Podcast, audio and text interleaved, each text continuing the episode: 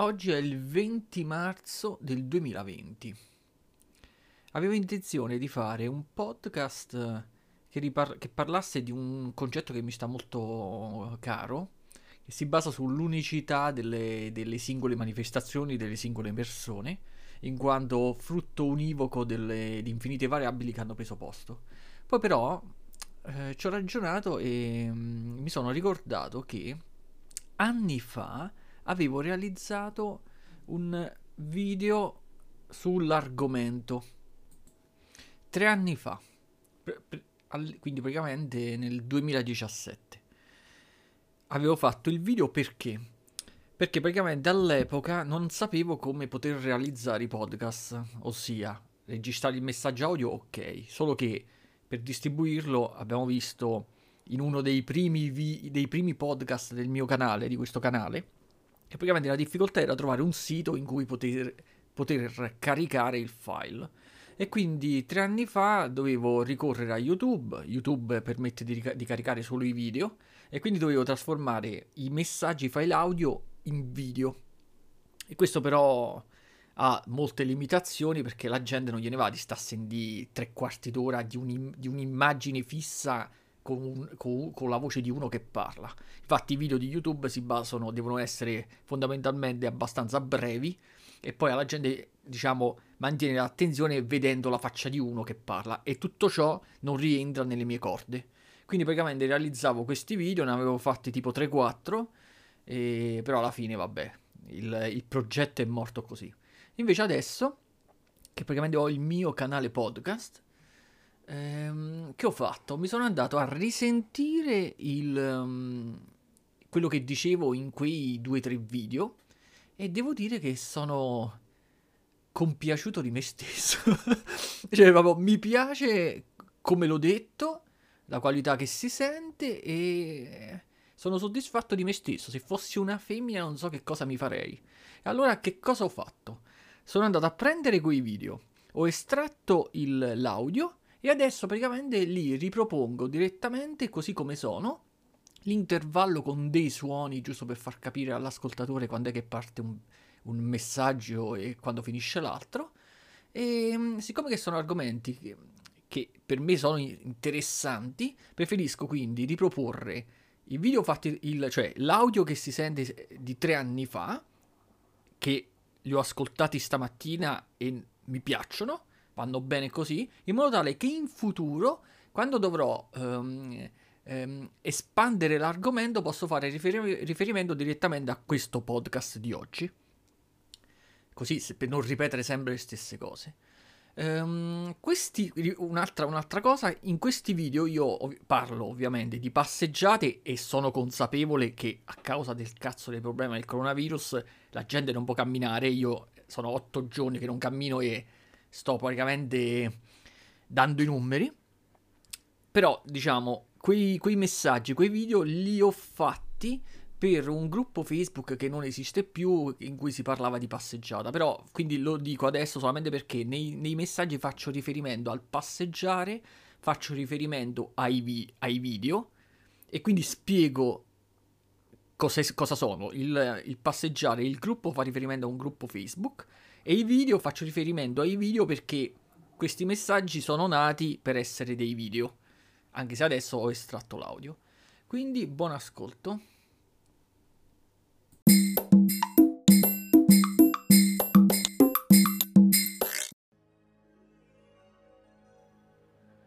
Allora, tiriamo le somme. Facciamo il punto della situazione o ditevelo come vi pare. Non vorrei che tra foto, citazioni varie e screenshot del meteo si perdesse il senso del gruppo. Ancora peggio, la motivazione del perché è buona cosa investire il nostro tempo e la nostra energia nella passeggiata abituale. Passeggiata abituale, non quella che si fa ogni morte di papa, ma quella abituale realizzate in un certo modo ovviamente. L'essere umano ha bisogno di mantenere la mente e il corpo più sani ed efficienti possibili.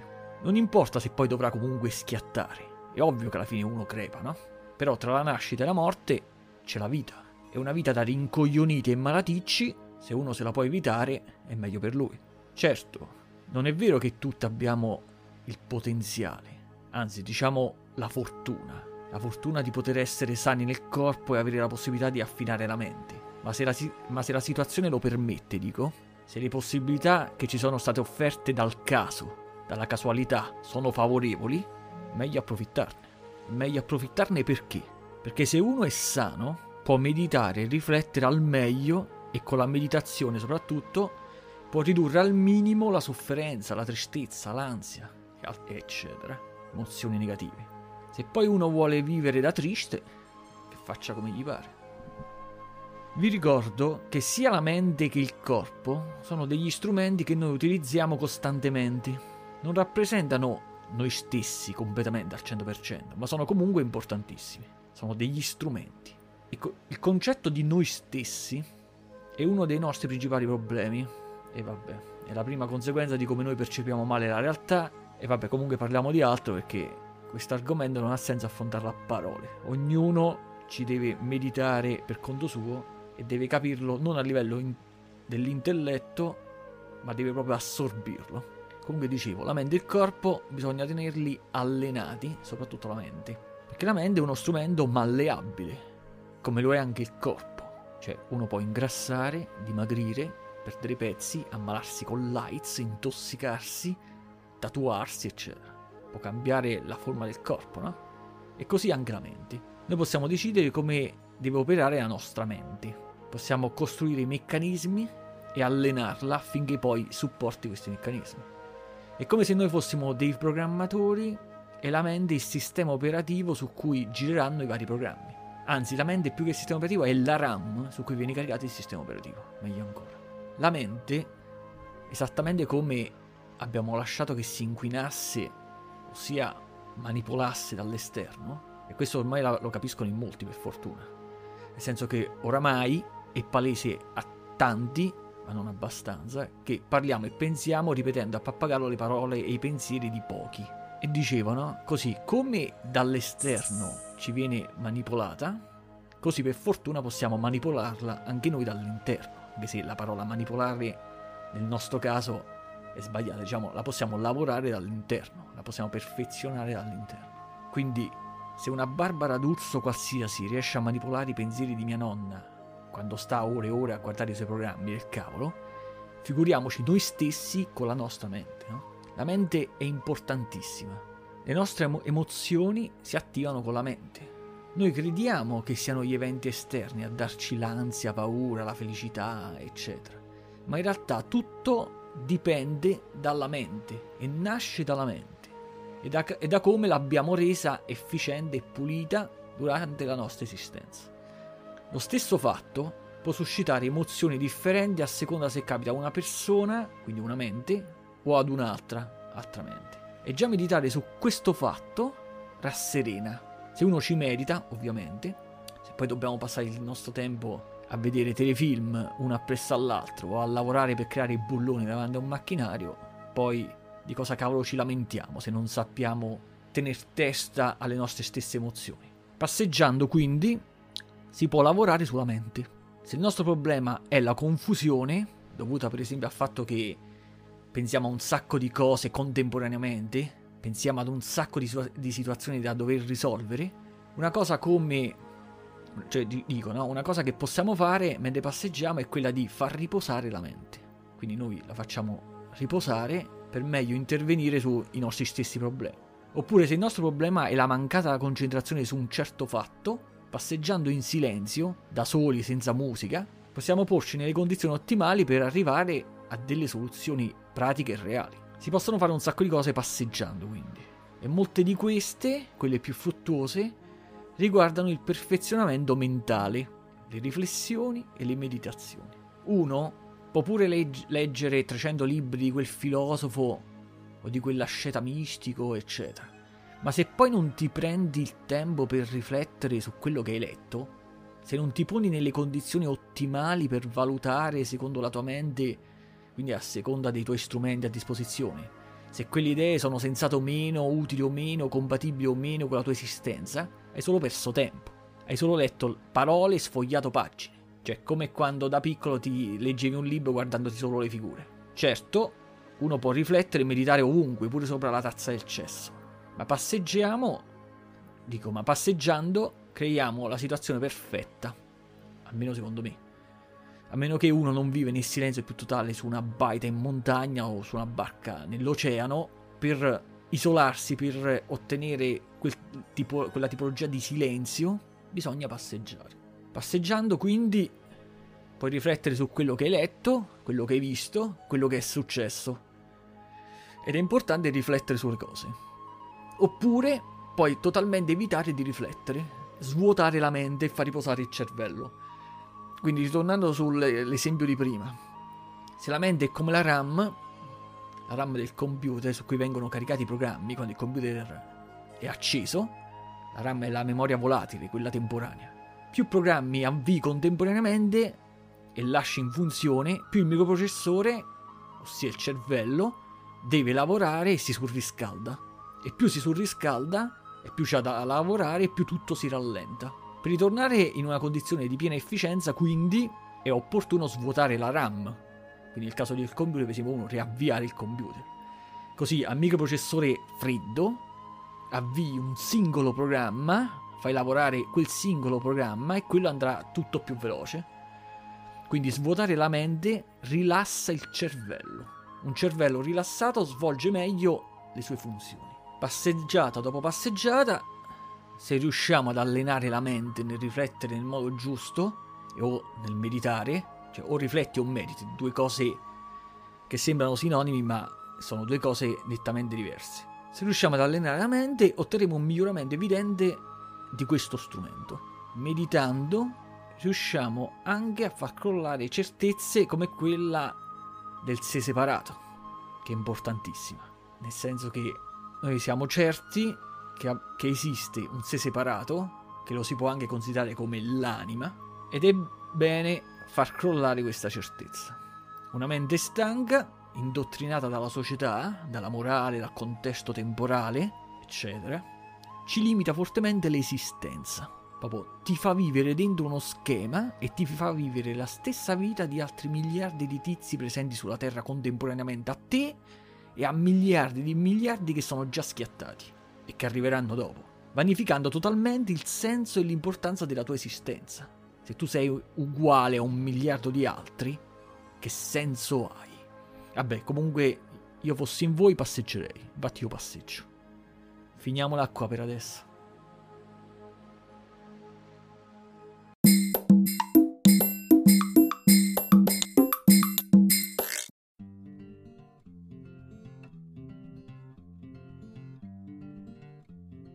Mentre registravo il mio pensiero sulla questione passeggiare, passeggiare per ottenere innumerevoli vantaggi, eccetera, tra cui la possibilità di affinare la mente, eccetera, registrazione con cui ci ho creato un piccolo video, mi è venuta voglia di registrare e condividere alcune mie tecniche di meditazione.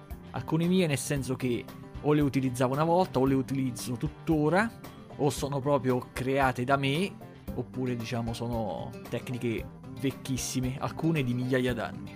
Però per non creare confusione andiamo per ordine. Allora, il passeggiare ora non c'entra nulla con la questione, con questi video. Ora parliamo di cose su cui meditare per asserenarci. Se queste meditazioni poi riuscite a farle durante le passeggiate, mille volte meglio. Perché la passeggiata in solitudine, in silenzio, è la condizione perfetta. Dico ormai da sempre, e non solo io, che le emozioni che proviamo dipendono dalla nostra mente. Ho già detto un sacco di volte. Più la perfezioniamo, maggiormente riusciamo ad essere sereni, o comunque ridurre al minimo gli stati emotivi più rognosi. Tutti sono a volte felici, a volte tristi, a volte depressi, tutti. La differenza è come poi si gestiscono questi cicli emotivi. Già il fatto di sapere che sono dei cicli, che possono arrivare a andare, è un passo avanti. È importante capire che per essere sereni non è necessario alterare il mondo attorno a noi affinché il mondo ci renda sereni. Non funziona in questo modo. Bisogna fare in modo che la nostra mente ci renda sereni a prescindere dal mondo. Mentre il mondo continua a restare così com'è, noi riusciamo a raggiungere comunque la serenità. Molti pensano che è il fatto esterno che ci fa provare l'emozione X, In realtà il fatto esterno viene percepito dalla mente in un certo modo. Questa scatena istintivamente le emozioni, emozioni radicate in noi sin da sempre, emozioni proprio primordiali, e poi, a seconda di come le gestisce, esse ci soffocheranno, ci imprigioneranno, ci legheranno oppure no. Più abituiamo la mente a prendersi il tempo di riconoscere e gestire l'intensità di quelle emozioni, più riusciamo a ridurre al minimo gli effetti di quelle negative. Per poter allenare la mente ci sono innumerevoli tecniche, a seconda poi dei casi. Molte di queste ce le inventiamo noi stessi quando decidiamo da soli di reagire. Sono i ragionamenti che facciamo a noi stessi quando decidiamo di uscire da uno stato mentale. Vi faccio un esempio. Immaginate il bambino che sta nella stanza dove sta giocando, va via la luce, tutto buio. Il bambino stesso dice a se stesso, cerca di rimanere calmo, non avere paura, perché è tutto come prima, solo che adesso non ci vedo. Tutti gli oggetti stanno nello stesso punto, nella stanza non c'è nessuno, come prima, solo che adesso non ci vedo. Praticamente crea una tecnica mentale proprio rudimentale con cui riesce a mantenere sotto controllo il panico da buio, perché sa che più ci pensiamo alla paura di stare al buio e più questa aumenta. Quando invece ci abbandoniamo alla tristezza e quasi godiamo dei nostri stessi lamenti di fronte all'ansia, alla depressione, siamo tristi e scriviamo post tristi su Twitter, su Facebook, ci crogioliamo della nostra sofferenza, non facciamo altro che rafforzare quegli, quegli stati emotivi. Non li stiamo esorcizzando come si pensa, li stiamo rafforzando. Gli stati emotivi non li puoi nascondere o dimenticarli, li devi capire. Devi avere chiaro cosa sta accadendo dentro di te. È semplice la cosa, non dico niente di strano. Se ti senti triste e pensi a quanto sei triste, a cose tristi, parli con gente triste e vedi cose tristi, più ti rattristi. Grazie al cazzo. Stai praticamente dicendo alla tua mente che vuoi essere triste e quella ti accontenta, rimani triste. Come dicevo invece, quando sai o avverti che qualcosa ti sta scatenando la tristezza, devi fare in modo che la tua mente riconosca cosa sta succedendo e quindi possa intervenire. Intervenga in modo appropriato Parlo di tristezza, ma vale per ogni emozione, come la rabbia, per esempio. Come l'esempio banale della luce e della paura del buio, ci sono altri modi per superare o alleviare gli stati emotivi del momento. Facciamo altri esempi. Un tizio appena diventato monaco andò dal Buddha, quindi, quindi questa è proprio una storia conosciuta, andò dal Buddha e gli disse non riesco a meditare, non riesco a concentrarmi, penso sempre alla ragazza di cui sono innamorato quella è bellissima, ha delle bocce incredibili, un culo spette- spettacolare, però penso sempre a lei, non riesco a non pensare a lei e non riesco a concentrarmi. Che posso fare? E il Buddha gli rispose. Questa me la sono scritto perché volevo leggere proprio il pezzo esatto che gli risponde il Buddha. L'attaccamento può costituire un grave ostacolo alla pratica spirituale. La bellezza del corpo di una donna appassisce come quella di una rosa. Sai che tutte le cose sono impermanenti ma devi imparare a conoscere in profondità la natura dell'impermanenza, non a livello teorico e basta. Guarda là. E il Buddha indicò una vecchia, appoggiata a un bastone che eh, passava sopra un ponte di bambù, vabbè. Il volto era pieno di rughe e faceva cagare. E il Buddha continua e gli dice: Quella vecchia mi hanno raccontato che da giovane era un gran pezzo di figa. Guardala adesso. Anche la bellezza di quella che piace a te appassirà con gli anni. Nello stesso periodo di tempo, la tua ricerca dell'illuminazione potrebbe recarti gioia e pace in questa vita e in quella a venire. Fantastico, fantastico. In altre parole, la tecnica meditativa suggerita dal Buddha a quel giovane monaco, che poi se non ricordo male era pure il fratello minore, era semplicissima. Quella ti piace per delle caratteristiche che col tempo svaniranno, punto. Medita su questo. Non prendere decisioni irreversibili su cose instabili in questo caso non abbandonare la pratica del perfezionamento mentale per andare a sposarti una che ti sembra chissà chi perché ti arrapa adesso. Concentrati su qualcosa che ti accompagnerà fino alla fine. Ragiona su quello che ti piace adesso, che pensi che adesso ti faccia sballare. Quante volte siamo fissati su qualcosa o qualcuno tanto da rendere quell'attaccamento un ostacolo alla nostra serenità? Il Buddha ci suggerisce una cosa semplice, osserva con distacco quello che tanto desideri e ti accorgi che non è poi così necessario come credi quando c'hai la mente annebbiata. fai ragionare, ragiona, usa la mente. Un'altra tecnica meditativa, questa è proprio vecchissima, antichissima, perché compare addirittura nel Sutra della presenza mentale e da qualche parte viene fatta ancora oggi, parlo sempre dei monaci nella fase iniziale del diciamo dell'addestramento, dell'iniziazione. Allora, il ragazzo che deve diventare monaco deve meditare sull'impermanenza del corpo di un cadavere. Mo non lo so se direttamente in un cimitero o sulla carcassa di un animale. Comunque il giovane monaco deve, quelli che stanno proprio sui 20 anni, così, devono, medita- devono passare un periodo di tempo meditando sull'impermanenza del corpo di un cadavere. Per tutto il tempo che questo impiega praticamente a spappolarsi. Devi proprio osservarlo mentre cambia colore, si gonfia per i gas, la carne marcisce, affiorano le ossa, si vedono i tendini, gli occhi che, si, che scompaiono e tutto quanto.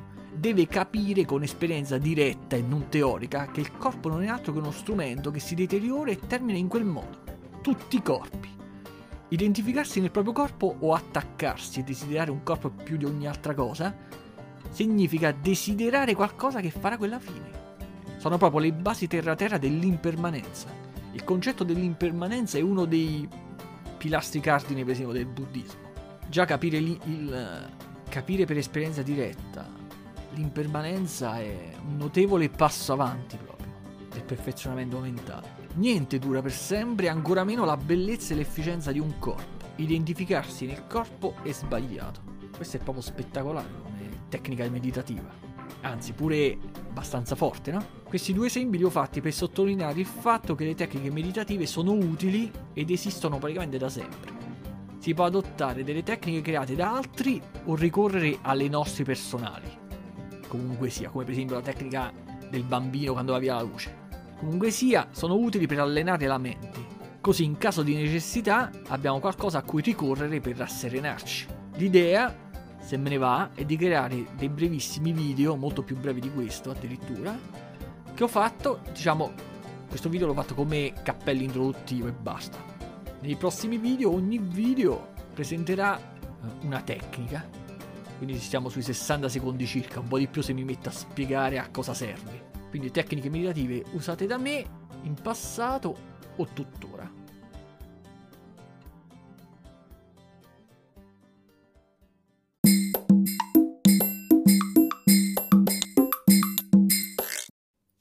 Allora, è giunto il momento di fare un nuovo video in cui parlo di una mia tecnica di meditazione.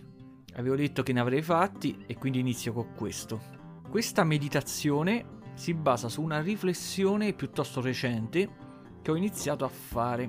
Mi è stata utile perché mitiga il mio livello di intolleranza, che stava crescendo sempre di più fino ad inglobare l'intero mondo praticamente attenua quella sorta di rabbia che si prova nei confronti degli altri quando non si comportano come noi vorremmo. E nessuno si comporta come io vorrei, quindi, come dicevo l'altra volta, o cambiavo il mondo, cosa irrealistica, o cambio me stesso, o comunque assumo consapevolezza per questa cosa. Per capire come procedere dobbiamo andare ad, anal- ad analizzare la riflessione di cui parlo su cui baseremo successivamente la meditazione stessa per assorbire il senso a livello interiore, l'esperienza e non come semplice speculazione mentale, in maniera superficiale, no? Ho iniziato a considerare ogni essere vivente e non, quindi pure una sedia, il risultato di una serie quasi infinita di variabili che hanno preso posto in maniera univoca. Facciamo un esempio. Prendiamo come esempio il vostro vicino di casa Victor Victor esiste con delle caratteristiche specifiche e uniche. Solo Victor è Victor. Queste caratteristiche sono la conseguenza di vari fattori che si sono verificati in un certo modo. È nato in un certo periodo storico, per esempio, è nato in una certa zona del pianeta, in una certa città, in un certo ospedale, ha avuto entrambi i genitori fino ai 12 anni, è nato con una particolare allergia al pepe nero, per esempio, ha avuto una certa educazione, eccetera. Un numero quasi infinito di cose che potevano essere diverse ma che non lo sono state e che hanno caratterizzato Victor. Victor, il vostro vicino, tra parentesi, il fatto che voi siete il suo vicino è una caratteristica di Victor. Victor è il risultato univoco di variabili che hanno assunto un valore specifico, lo ripeto. Anche se Victor avesse avuto un gemello identico a lui, quello sarebbe stato diverso anche se solo per una manciata di variabili come un altro nome, per esempio, altre informazioni accumulate navigando su internet, per esempio, altre azioni compiute durante la giornata. Solo Victor è Victor. Voi non siete Victor. Tutto questo discorso vale per ogni cosa, pure quindi per un albero, un pezzo di roccia che sta da qualche parte, no? Tutto è unico. Non possono esistere due cose che hanno la totalità delle medesime caratteristiche, anche se a volte ci sembra che sia così. Quando uno per esempio dice generalizza, no? Una volta che capiamo questo, arriviamo a comprendere che i discorsi che di solito si fanno, tipo, che ti so, guarda quella scema, se io fossi in lei avrei fatto quest'altra cosa, oppure se fossi stato in lui non spaccerei droga, mi troverei un lavoro, o ma perché quello deve comportarsi così, oppure non li sopporto perché morto. E infiniti altri esempi, no? Questi esempi sono senza senso. Oppure, diciamo meglio, sono solo esercizi mentali per passare il tempo e chiacchierare di nulla praticamente. Perché? Perché noi non possiamo essere altri se non noi stessi. Se io fossi la persona che sto giudicando, sarei lei, capite? Se io avessi avuto tutte le caratteristiche e le variabili che caratterizzano quella persona, io sarei lei, non sarei io che mi trovo nella sua situazione. Per trovarmi nella sua situazione, io sarei lei. Non potrei essere nella sua situazione e contemporaneamente mantenere tutte le mie variabili e il mio modo di pensare, le mie conoscenze, il mio benessere o meno, no? La mia testa è mia e solo mia. Se le cose mi vanno bene o male, devo ringraziare non la mia intelligenza o le mie capacità, ma la mia sorte. L'intelligenza o meno è conseguenza della sorte. Io ci vedo solo perché non sono nato cieco, oppure non lo sono diventato, non perché sono chissà chi o delle caratteristiche chissà per... ho l'abilità di non essere cieco. Io non sono cieco. Capito il concetto? Se un'altra tipo, se fosse mia figlia la riempirei a calci in culo. Ma fammi capire, no? Se quella fosse tua figlia, sarebbe identica a tua figlia. Non farebbe le cose che fa la figlia di un altro. Se poi tu non hai figlie, lei non potrebbe mai essere tua figlia perché con le, con le caratteristiche legate a te non sarebbe proprio nata. Capite? Se tu stesso fossi stato la figlia di quello di cui parli male, ora saresti uguale a lei, saresti lei, no uguale, tu saresti lei e faresti le medesime cazzate o cose fantastiche che fa, perché tutto il tuo pensare in un certo modo ed essere in un certo modo è conseguenza di determinate variabili che non avrebbero assunto quelle caratteristiche se non nelle tue uniche condizioni. Questa riflessione ho fatto finora, su cui dovete meditare, no? sul concetto, questa riflessione migliora, porta dei benefici, no? Migliora la cosiddetta compassione. La compassione, quella vera, altro non è che l'amore, il vero sentimento dell'amore. Noi ormai per amore intendiamo quello che ci fanno credere i poeti, i cantanti, San Valentino, i film americani e cazzate varie. Ma quando venne creata proprio la parola amore, ci si riferiva alla capacità di provare le sensazioni bello brutte degli altri e quindi di conseguenza sentirci veramente legati a loro, ossia amore è proprio la comprensione degli altri, la capacità di comprenderli.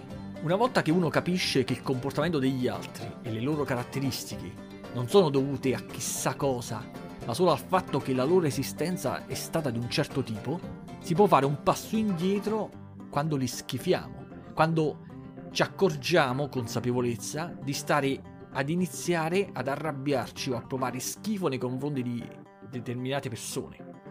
Ossia, riusciamo a mantenere sotto controllo e, diciamo, magari meglio, far appassire subito i sentimenti di rabbia e intolleranza verso gli altri. Però dove, dobbiamo capirci bene. Io non sto dicendo che giustificheremo le loro cazzate, perché una cazzata resta una cazzata, ma capiremo che le loro cazzate l'avremmo fatte anche noi se fossimo nati con quei genitori, con quel reddito, con quel grado di istruzione, in quella zona dell'Africa o di Napoli. Cioè, se fossi nato in Africa sarei negro. È inutile a dire. Se fossimo cresciuti circondati da quelle persone, se avessimo avuto meno Victor come vicino di casa e in un quasi infinito numero di altre caratteristiche. Se poi uno per sfizio me- personale, no? Tipo mentre sta mangiando la pizza assieme a- all'amico o alla fidanzata, no? Per gioco mentale, vuole immaginare cosa avrebbe fatto se nelle sue condizioni, nelle sue condizioni, avesse avuto quella situazione capitata ad un altro, potrebbe pure farlo. Ma deve tenere in conto che è un gioco totalmente inutile ai fini pratici, a meno che non interveniamo in prima persona nella vita di quello di cui parliamo. Questo discorso sul concetto di variabili e sul fatto che noi siamo il risultato della combinazione particolare di determinate situazioni, tenetelo bene in mente e assorbitelo bene, perché da questo nasceranno altre meditazioni future utili. Se state ascoltando questo video, per esempio, sia se lo appreziate o meno, tenete conto che è esso stesso una variabile che ha preso posto. Io stesso che l'ho fatto, vi ho influenzato quel che basta per rendervi diversi da quello che sareste stati se vi foste visti tutt'altro. Dato che le possibilità sono solo uniche, se, se lo state vedendo significa che lo dovete vedere e ne rimarrete influenzati in qualche modo. Anche questo, questo diciamo, questa riflessione è alla base dell'interconnessione o interdipendenza tra tutte le cose esistenti. Cioè ogni cosa ha in qualche modo influenzato la nostra esistenza. Tolte tutte queste influenze, dirette o indirette, non ci rimane niente di noi. Proprio noi, il concetto di noi, è proprio sbagliato. Noi non esistiamo se non come combinazione di fattori. Quindi fanculo al concetto di anima tanto amato da molti.